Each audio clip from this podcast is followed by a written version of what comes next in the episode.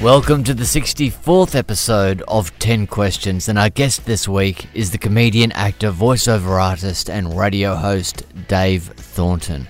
Dave grew up in Geelong, took his first steps into stand-up comedy in his early twenties, and his gift for the gab was soon recognised by Nova and then Fox F M, where he hosted various shows including the top-rating Fifi, Dave and Fev. Personally, I was always grateful to be able to cut to yet another hilarious piece of Dave Thornton wisdom on the Agony series. These days he's bringing up two girls and doing some of the best stand-up of his life. And it was under these conditions that I asked Dave when he was most happy.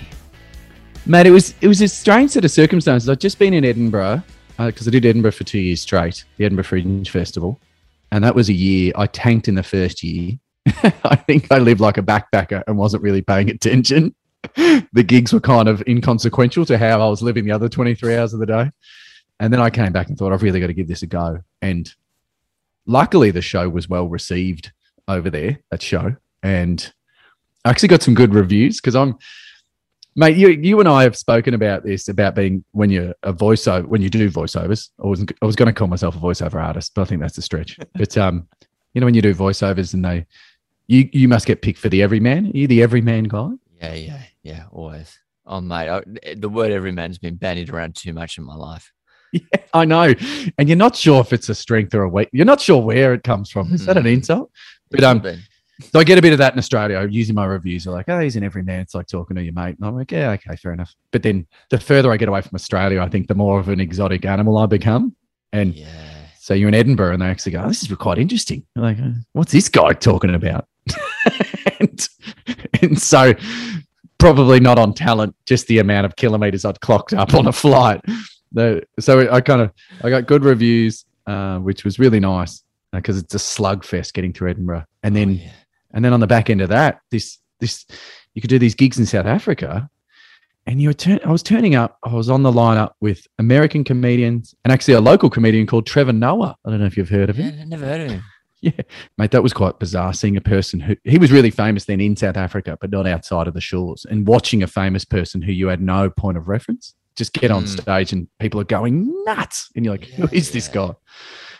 And mate, it was just doing these gigs in these massive theaters, in like a, it was a casino theater and there was three thousand people a night. You're just getting up and doing stand up and they were treating you really well, and the, the locals were so happy you turned up. Like, thanks so much for coming, you know, because obviously we all know South Africa's history, and they were just like, oh, yeah, we're open now, and you've decided to come. Thank you. And it was all a bit new and fresh. Stand-up at that time really wasn't seen by a lot of them, and they were still, strangely, still opening up to the world, even though it was apartheid finished in the mid-nineties or whatever it was. And they just loved you being there, and they treated yeah. you so well, despite the fact, I mean, I'm still nobody, but it was maybe of the time, it just stand-up seemed to have just hit, like relatively. It must have been around for a few years, but whether that's seven years or something like that. Mm. And it just was this thing where people were electric about it. Like, what is this? The guy's just talking. And it was it was really, really nice to see. Maybe, maybe, maybe my fragile ego was like, this is how we should be received. That's of course, mate. It's like, it's like when you go business class or first class, it's like, you know, it's like, this is how I should be treated.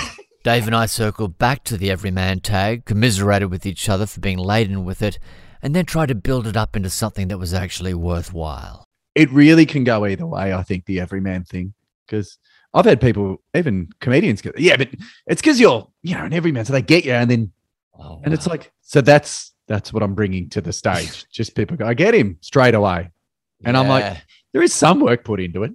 Some. Well, it just it's basically, it's essentially because you, you know, it means that you're writing good jokes because they're translating to a greater number of people. That's nice of you to say. I mean, it it's funny that accessible in the arts sphere, and I mean, stand-up comedians tenuous to say we're in the arts, but then, you know, people will say, oh, it's accessible. And I know people who, you know, are learned about music or movies or something, they'll always use accessible as an insult. Yeah, it's accessible. Yeah. But, you know, like I look at a Carl Barron or Jamal or something like that, I'm like, there is a genius in that. Like they've mm-hmm. found something that isn't hack and it isn't, you know, it's it's it's not easy to grasp. It's not easy to find or whatever, but they found that thing and it's just everyone in the room's laughing. You're like, that is, that there is a genius to that. Yeah, it is. Yeah, one hundred percent, mate. Um, Question two is, who would you like to apologize to and why? How long does this podcast go for, Zwari? As long as you want, Thorno. all, right. all the time. All right, here we go. nineteen eighty-one. um, I I don't know if you have this, but I found this a lot with people when you're writing or writers. Uh, again, it's a tenuous link to put myself in a category, but I will. I I think we overthink a lot. So, I mean, ultimately, I, I do have that thing where I'll leave a party and there'll be one thing where I'll go, yep, you really stuffed it up there, mate. Um, Me too. It's just, just that one thing you say, you drop in. Um, I do think about when I was doing breakfast radio, just because of the sleep deprivation that was happening, probably the uglier side of me came out. I'd, I'd like to think not necessarily on air, possibly, um, or probably, but off air as well, because you're in meetings and you're, you, you, you're so short and impatient, yeah, and yeah. you just want to get out. And sometimes the way that you might say to a producer, you don't have the diplomacy to be like, I just can't do this right now. You just, it just would come out of me because I was just so tired. Yeah. And yeah. apologies to anyone who had to put up with that, because it, it was almost, I mean, it definitely at times might have come out as malicious. I wasn't intending to malicious. I'm just at wit's end. yeah. Yeah, man. I, I one hundred percent agree. And it's it's like immediately afterwards, you're going to go, what did I say that? Why did I react like that? Oh, mate. I mean, I've realized I'm like a cat. I could sleep for eight, nine hours a night. And mm. stand up is a good vocation for that. but then, yeah. But breakfast radio is the antithesis of that. It is, you're running on fumes. It's very early in the morning. You're trying to go live a life as well so you can report back on air, and you just... I found myself dragging my feet around for four years, just and and I was really it, it, like all respect to anyone who does it, because it's there is so much noise in that sphere. Like, you know, the actually in the actual uh, radio offices and things, like the music's blaring all the time. I found it hard to just grasp my own thoughts in the moment, and just to, you know, you're a writer, uh, you know, sometimes you need that point of reflection. There is no point of reflection. It is speed no. and hopefully accuracy in breakfast radio. Yeah, yeah. Uh, how long did it take you to recover from it? Some would argue yeah. I'm still cooked, mate. Yeah, yeah. Um, I mean, I was also smart enough, mate. I left after four years because I was a bit burnt out. And then I decided to have two kids. So then I was sleep deprived pro bono, which was really smart.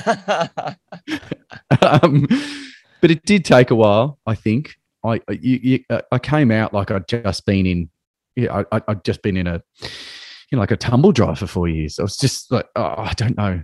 I, I had to put myself back together a bit. Yay. And I actually only recently saw the Luke Longley documentary on Australian Story, and he seems like a really lovely guy. And he talked about being in the Chicago Bulls and being an N B A player, and he seems like a very sensitive guy. And he said, I almost had to deprogram myself to get back to the person that I really am, because I had to put on this kind of armor to be a competitive beast and get through everything. And I did feel, I, upon reflection, I'm like, yeah, I think I built a bit of that.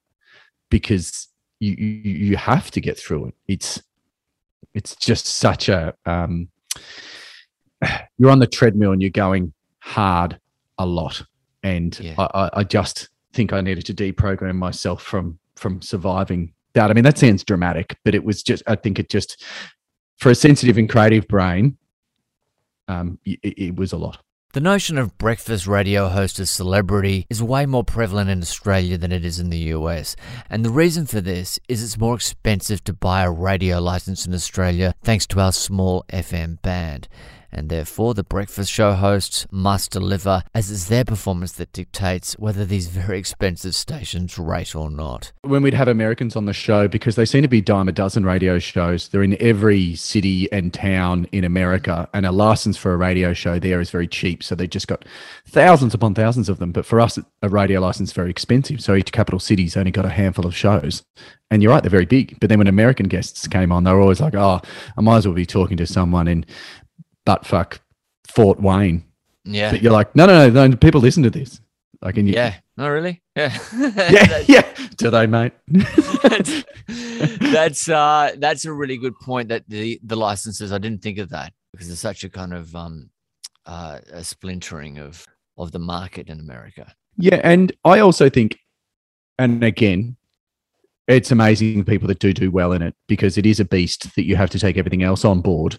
Because afterwards, and just think, again, I, like I'm not digging trenches, don't, for anyone listening. I understand what we're doing. It's not, there's plenty of people who do it harder. But after three hours of radio, you invariably talk to the program director. So you're getting a, a work review every morning. Right. Every morning, and you're tired and you're a bit spent, and they're like, well, guys, you could have done this better. We're doing this. What about, we've got to look forward to this.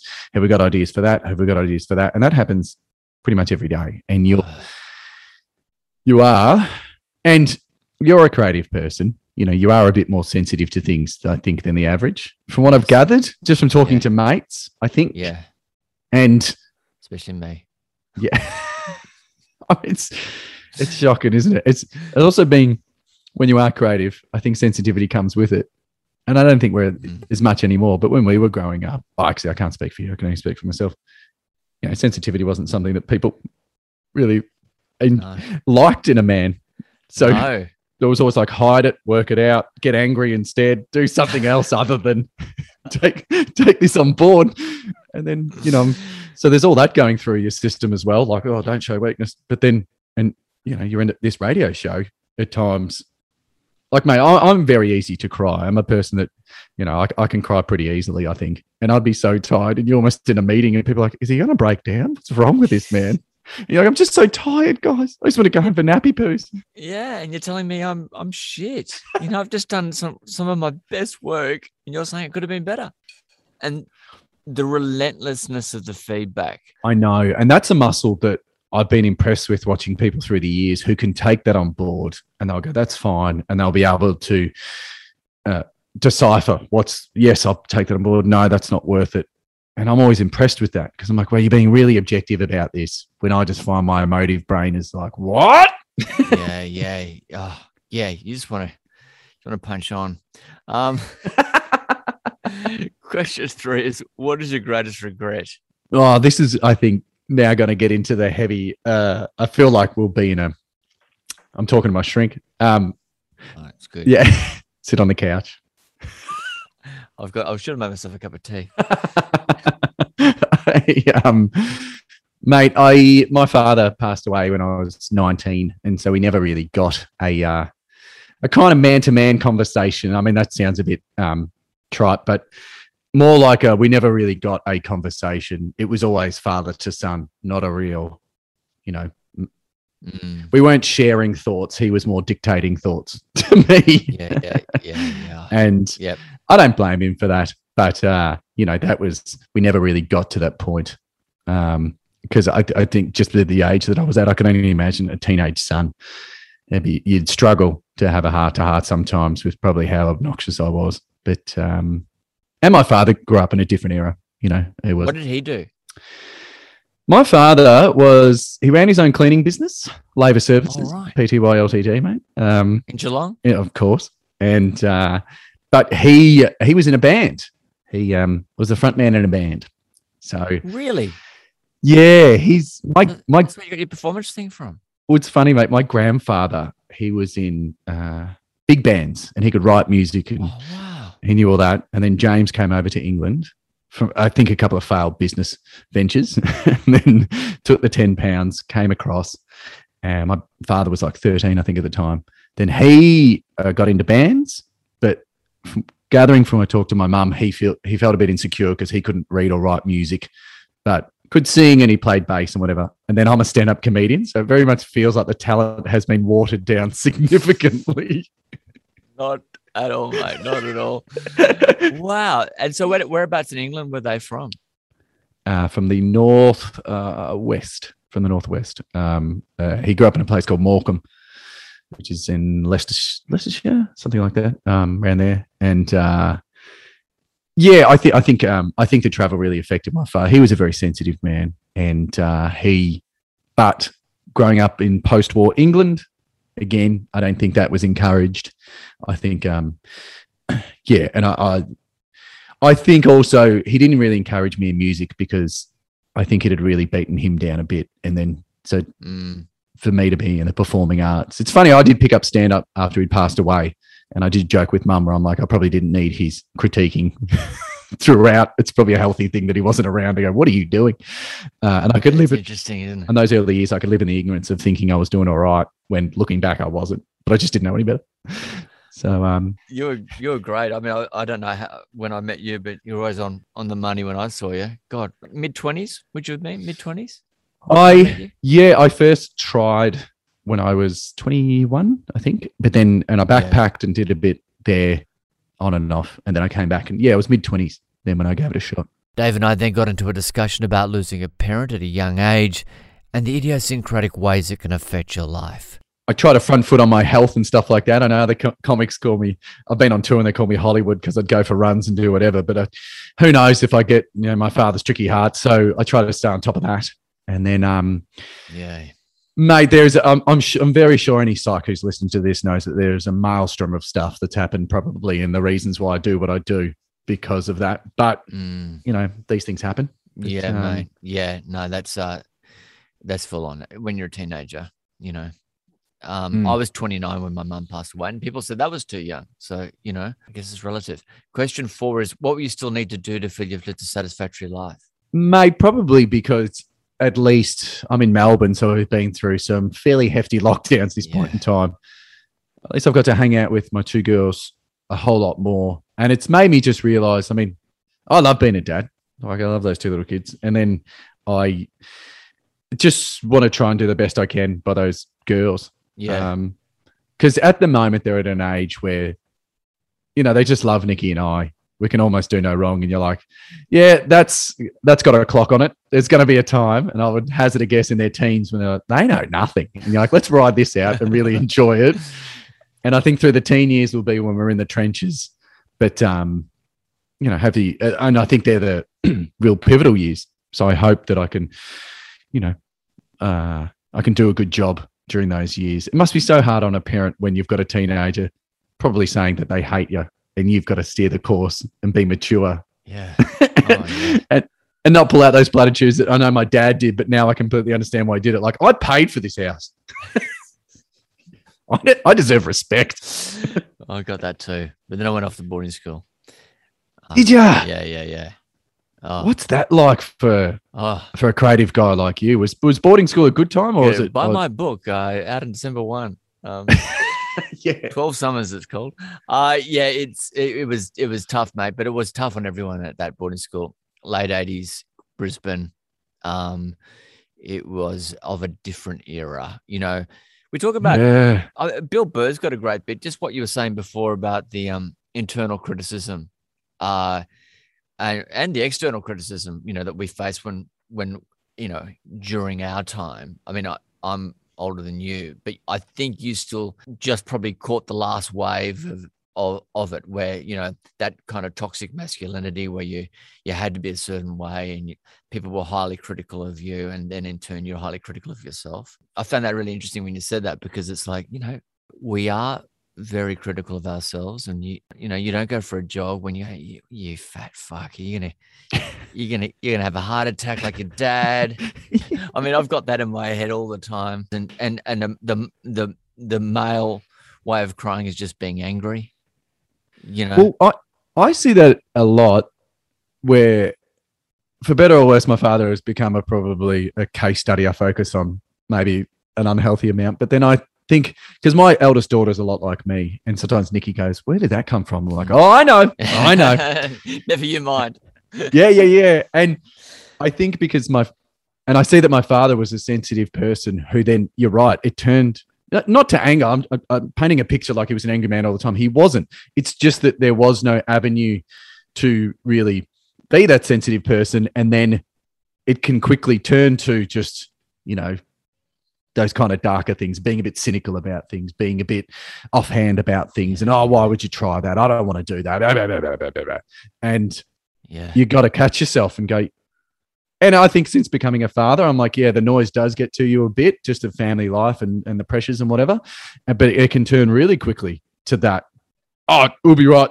Don't talk about it. I'm, you know, stiff upper lip. I mean, there's a level of that. You sometimes just got to get through stuff, but then you don't want it to turn to, I don't want to talk about it. I don't want to be here. Uh, you know, I'll, I'll knock off two bottles of red wine and then I can blubber to one of my mates, you know, like it has to come out in a healthy way. Well, look, I mean, it was also a bit of research you could do on, you know, of having family from the north of England, the personality traits that come through for centuries, you know, and that you would have it and your daughters would have it. Oh, mate, Mum and I just had a good conversation only recently. Um, I think it came back because of Father's Day. We started talking about Dad, and she was like, the amount of insecurities and things that he just didn't speak to his father about. Yeah. You know, my my father in England, they do that at the start of high school. They did, where you took a test and they would kind of see where you sat, mm-hmm. which can't be healthy for a child no, no. to be like, oh, you're a dunce. Right. So for the rest of your life, just know that you're a dunce. And there was no opportunity to obviously break out of that system. And then they very quickly went to Australia for obviously reasons that were completely different. But Dad always thought it was because he failed the test. He wasn't good for the family. They left in shame. And I said, Mum, did he think that to the day he died? She goes, I think so. Oh, God. Because they never spoke about it. They just never spoke about those things. Oh, my God. It's heartbreaking, isn't it? It was definitely not yeah, true. Yeah, it's definitely not true. And you just think, God, these are those things that, and I mean, do you feel, you know, because there's not, I don't think that much of an age difference between us, but, you know, those, that I agree with what you always talk about things, you always do that, but it can feel so unnatural when you're trying to train yourself out of, but I never grew up with that. Yeah. Now I've got And I've noticed my mates have gotten better at talking about things like that. However, you can see how unnatural it is, unfortunately, for men of our age. Yeah, the, the rigidity of the mind is is interesting. And also the notion, it's that kind of that Marc Maron thing where he goes, I'm I'm eighty-five percent woke. That's as good as it's going to get. That's that, I've never heard that, and that is so true. There's always I I have those internal struggles where you're like, we'll be talking about something, and my brain will just go, "Fucking shut up!" Like, yeah. it, like it can't handle how how much we've gone down this new, in my mind, new wave path of talking about yeah. our feelings. Just shut up. I can't reconstruct a hundred percent. Like, you know, I, if I'm speaking to guys in their still in their thirties, they are they they're clean skins. Yep. It's like I, you know, I'm part of the last generation that saw the other side, you know, of of what it was like to be a man. Yeah, you, you're so right. eighty-five percent is about right. It gets that point. You're like, no, no more feelings, no more feelings. No, get weird. Get no, weird. I don't want any more information. I, I can't handle it. I can't handle any more identity politics. I, I, I, I, I've reached my, I've reached my limit. What everyone else finds so easy, I am finding hard. Yeah, and I'm and gonna lash out and say something that no, like I, I'm gonna use phrases that no one's used for a while, and it's it's not healthy. It's not healthy. I'm probably, I'm probably about to be cancelled. It's probably all about to be over. So yeah, I I'm going through a process. I uh, who is the uh, the question five is who is the person who most influenced you and how? It would probably be my mum, to be honest. Um, I mean, my mum and I have always been very close. And then when Dad did pass away, God, I can't believe this is a Dead Dad podcast. But um, oh, it's yeah, I love Dad stuff. Don't worry about it. Oh, great, great. Um, I feel like a lot of comedians, their careers are built on some fractured relationship with a parent. But oh, um, yeah. my mum really just, she just showed the conviction that she really has. You know, when he passed away, she sat like the, you know, the morning and she sat my brother and I down and explained that my father cared about us and loved us. And, you know, this normal is going to be now a different normal for the rest of our lives, but we'll do it together. And she just also the, years afterwards, like, you know, the next five years when things were still raw, she was just this shining light of, I got to get on with things. You know, I, wow. I still talk about it now. And she said, yeah, things were difficult, you know, but she, she didn't fall in a heap. I've, because my father was in bands, the males in our family friend network have not aged well because they just didn't treat their bodies well. No. And, and then, and it was that old cliche that the wife did look after the family and was doing a lot more of the stuff around the house. And, I've, I saw similar situations with family friends when the male passed away, the father. A lot of the mothers kind of went in themselves, went into themselves. You know, they yeah. they were kind of at home more. They didn't attend functions as much. They felt a bit listless and were like, oh, I don't know, which I guess would happen if a partner passes away. But of course, Mum just front-footed it. She's like, no, I'm going to go to these things. I'm going to get out there and do stuff. If I don't say yes to the invitations, they'll stop inviting me. So I'm going to get out. I'm going to do it. And she's just kept that going for the rest of her life. And I'm always like, because it's a great point of reflection. Like if she can do that at that age, when you can easily just throw you know, the toys out of the cot and say, this is too hard. She just kept going. And I was always like, well, she can do it. I'm only twenty-one, twenty-two, twenty-three, whatever. I can do it. And she just always pushed me to be like, if that's what you want to do, let's do it. And she was the huge encouraging force that got me into stand-up, because she's like, if you want to do it, then do it. That's fantastic. So can I ask, sorry to, to, to ask about this. So, so when she sat you down on the bed, had your dad died suddenly, or what, did you have the heart attack and then died a few days later? He had a stroke about six months beforehand, uh-huh. and uh, and he was he wasn't easy to live with after the stroke. He was very he was irritable, which I completely understand. It affected his speech and things like that. Gotcha. And for for a guy who was in bands and very uh, gregarious and, you know, life of the party kind of guy, it was really frustrating for him. But then it was a it was a Saturday morning, and then he um yeah he had a heart attack in bed. And uh, oh and then so, you know, that really fucked the weekend at him. I'm not going to lie. Oh, no, I, but, but yeah, and your mum had the presence of mind to just sit you guys down. You and your brother, was it, all your sister? No, my brother. He's a couple of years older than me, and she sat us down and, you know, explained what, kind of where life was at. And it was a real, honestly, it was like a movie. It was like a scene out of a movie. She just took us, sat us down, and said, "Right, this is what it is. And your father loves you. He always did. He always will." And then, you know, she's, she was just like, she's the, she's the hero that you needed at that point in time. What a remarkable woman. Uh, I guess this goes, you know, thematically, we're going into the next question, which is, when was the last time you cried and why? Jeez. Um, hearing all my stories now, I was like, oh, God.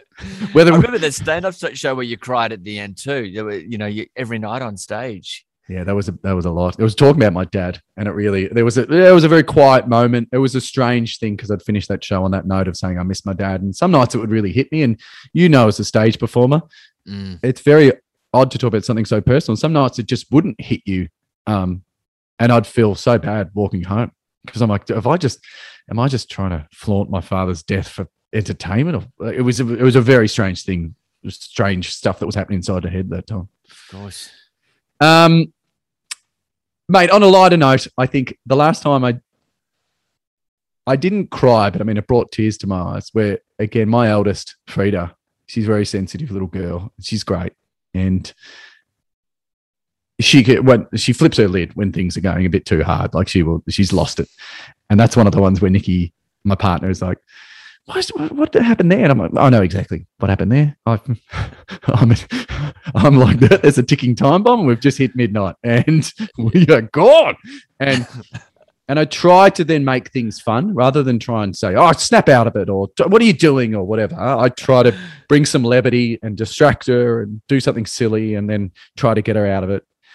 And she, uh, mate, it's, even, it's funny talking about it now, where she just said, Daddy, at one stage, oh, Daddy, when I get sad, you always try to make me happy, and I love you for that. And it just, oh, mate. When she said it to me, I was like, oh, yeah, that's exactly what I want for her. And yeah, it's funny talking about it now. It's exactly hit me. It's what your mum did to you in a way too, you know, you're just kind of reaching down and pulling you up. Yeah, and I think I wanted to teach her, which is what I'm constantly trying to teach myself, which is when I am in a situation, just bring levity to that situation. Just go, okay, what is it that's holding you at the, this point? What was frustrating you? It doesn't control you. So what? Let's try and shake this off. Let's mm. take a breath and try and get out of it, and trying to teach that to her. But just for her to have the wherewithal to see, I guess that's what I'm doing. And it was just a lovely thing to say. And I was, I gave her a hug, that classic guy thing. We like, oh, she probably shouldn't see me face. There's a hug. And, uh, and it was just a really lovely thing. How old is she? She's almost five. It's almost five. Isn't it funny, the, the emotional maturity of a woman? Oh. Of being able to see that, see what you're doing, yeah. acknowledge it, and then tell you. Oh, no. I, mate, uh, we, I mean, when we we weren't in lockdown then, and we're playing, the neighbours got um, some sons, and uh, they were all playing together. And this is a proof. I know we live in a world where, I get it, identity and gender and things is fluid. However, when you see young girls and young boys, and we had some books out for the kids, the girls were sitting there just thumbing the pages of the book, flicking through, looking at the pictures. The boys, because they were hardcovers, were throwing them in the air and headbutting them.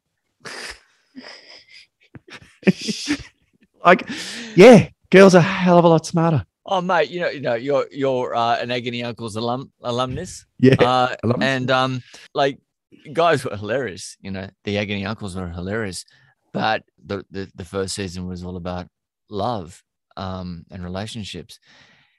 You know, the guys were were C graders as far as that's concerned. Yeah, and and the women were M B A. It was just fucking.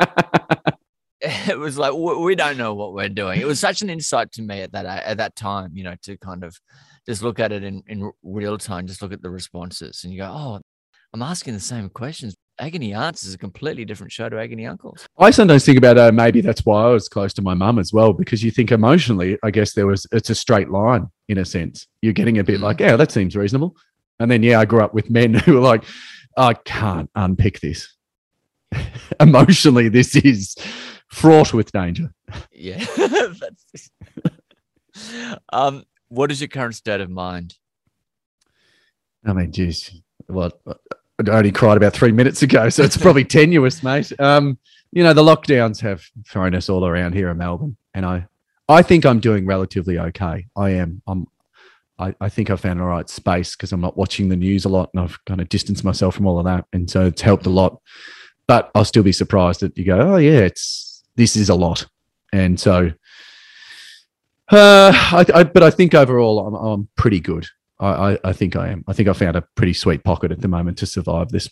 What's happening stand-up wise with you? Because I, when I was in Melbourne last, uh, um, a couple of comedians were saying, oh yeah, Thorno's in really good form at the moment. You know, he's oh, that's nice. Great stuff. Oh, thanks, yeah, mate. Yeah. So, so you, you've got all that stuff there. So. Have you found an outlet? Do you do Zoom gigs? Do, you know, oh, mate, Zoom what? gigs are hilarious. I had, we are doing Zoom gigs, and I'll do them uh, because I'm always just got to get paid, and I don't mind them. I mean, uh, we're good friends with Dave O'Neill. He's the king of them. He's great. Yeah, yeah. And mate, I did one because most people will be on Zoom right now that are probably listening to this, and obviously Zoom sucks, but it does, especially for a comedian, because. Everyone has to be on silence because if everyone makes noise at one time, Zoom can't handle it. I know.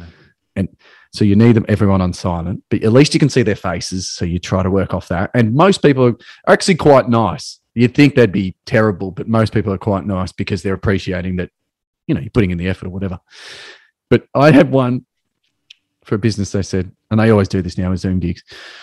Mate, we're all really down. We need a laugh. We need a, like we do when, when this needs to happen. I'm like, I'm not a health practitioner. I will not save your entire office with some dick jokes. I don't think it's going to happen, but thank you for the gig. So I get it's a lunchtime thing, and I usually get someone to introduce me, at least give it some context for people who are watching. I get I get on this thing, and it's on a different platform, Microsoft Teams, and it's just me and this other guy. And I said, oh, g'day, mate. How you going? He goes, yeah, I'm going to introduce you. So, oh, right. And, you know, I'm Dave. He goes, yeah. I said, are you sticking around or, you know, how's the business been going? I, said, I don't know. I'm the I T guy. I don't know. Um, mate, I've just got this blurb. I said, okay. And then what happens? He goes, then I get off and it'll be you. And I said, do I see anyone? He goes, nah. I said, how many people are on? He goes, don't know. I said, okay. And then he just goes, you know, blah, blah, blah from this paragraph that's been written for him that's off Wikipedia. Here he is. Bang. And it's me talking to my own face for twenty minutes. And then I just get off. And go, I don't know what happened. How's it gotten to this? What's going on?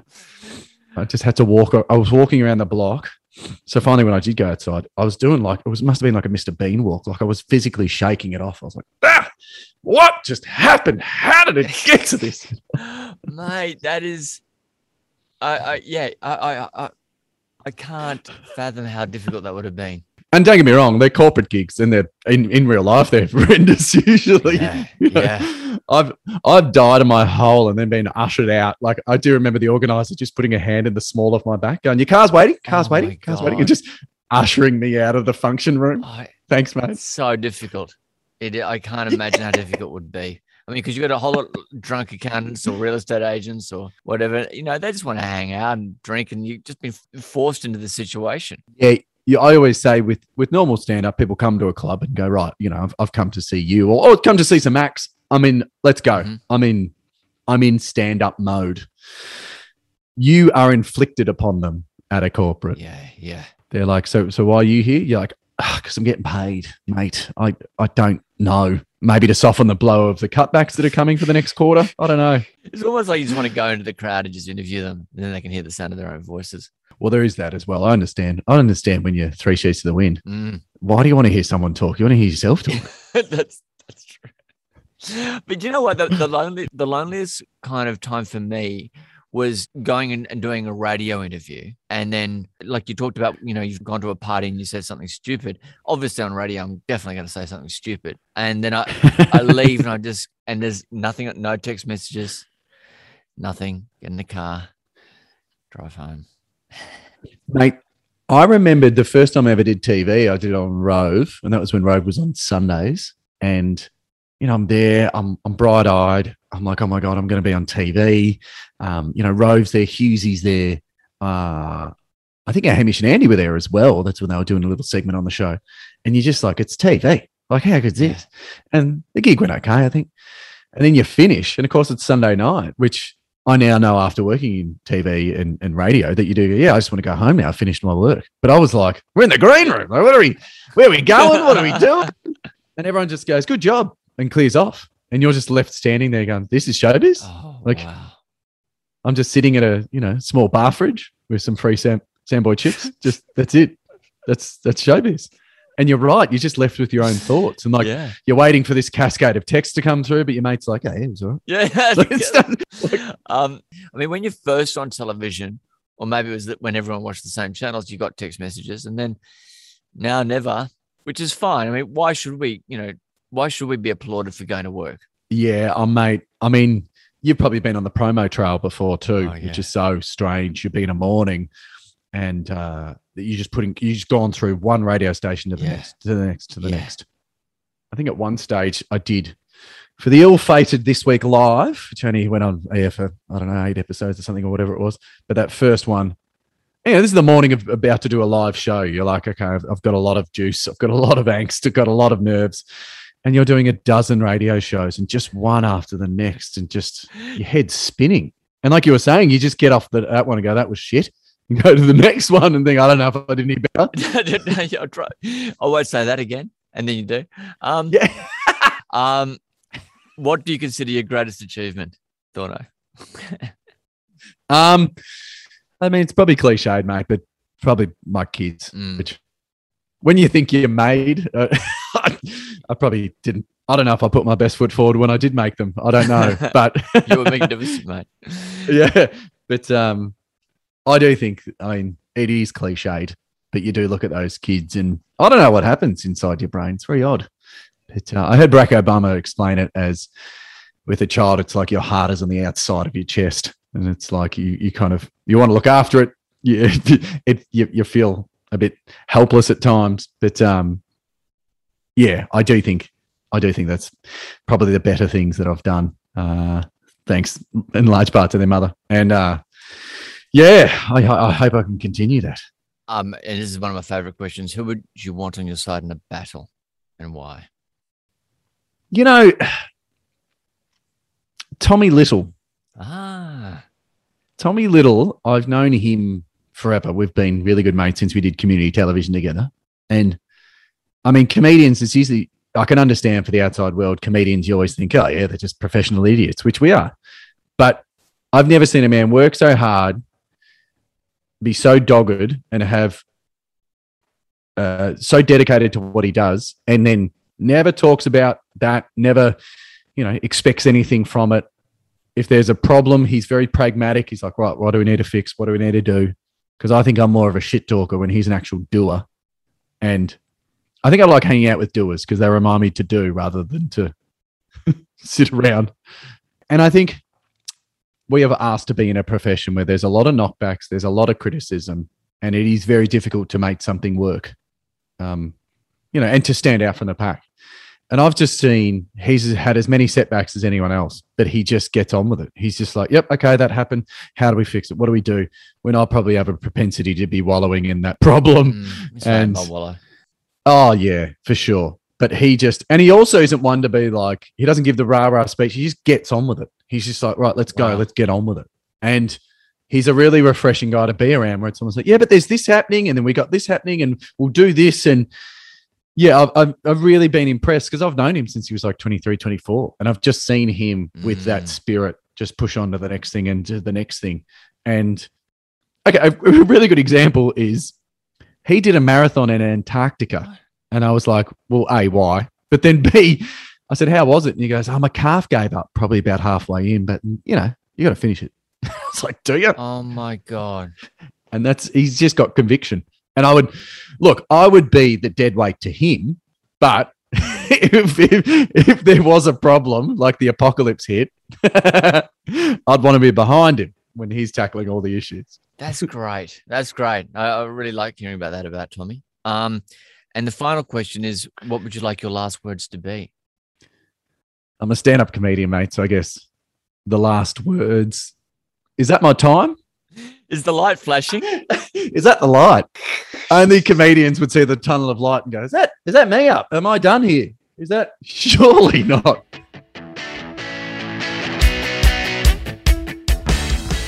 Thank you so much for tuning in to ten questions. We'd also like to thank all the guests that appear on the show. And if you have a minute, please subscribe via iTunes or your podcast app and leave us a rating. If you have any questions or comments, you can reach me on Twitter at Adam Zwar. So until next time, thanks for joining us.